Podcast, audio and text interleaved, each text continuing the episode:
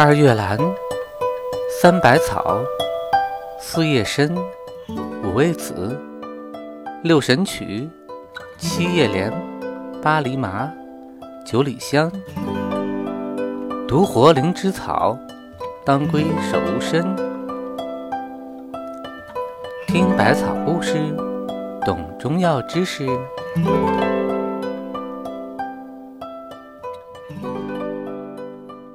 麻黄的传说。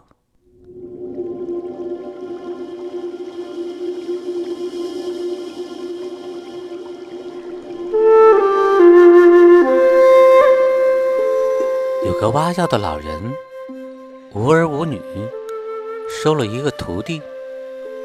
谁想，这个徒弟很是狂妄，才学会一点皮毛，就看不起师傅了。有的时候，卖药的钱也不交给师傅，自己偷偷的花掉。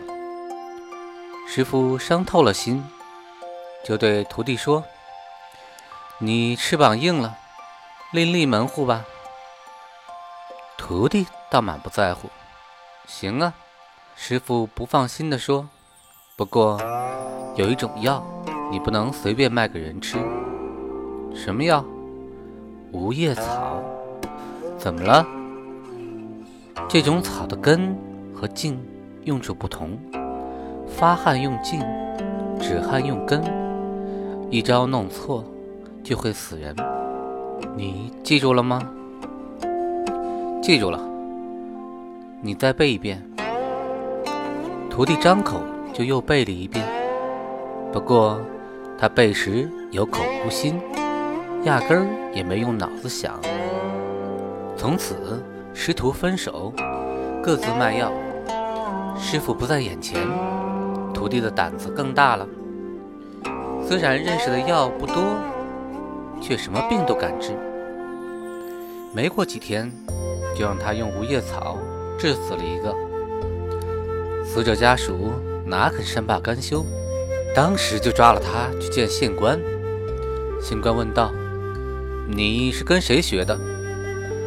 徒弟只好说出师傅的名字。县官命人把师傅找来说：“你是怎么教的？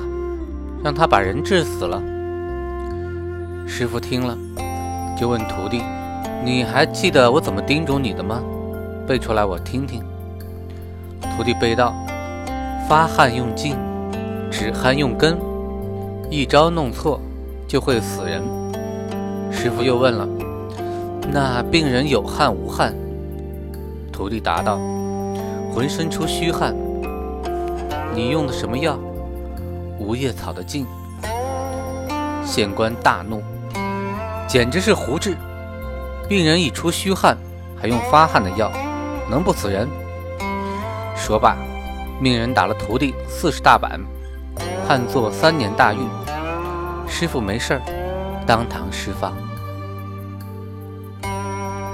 徒弟在狱中过了三年，这才变得老实了。他找到师傅认了错，表示痛改前非。师傅见他有了转变，这才把他留下，并向他传授医道。打这儿起，徒弟在用无叶草时就十分小心了，因为这种草给他闯过大祸，有过麻烦，就起名叫做麻烦草。后来又因为这草的根是黄色的，才又改名叫做麻黄。听故事，懂中药。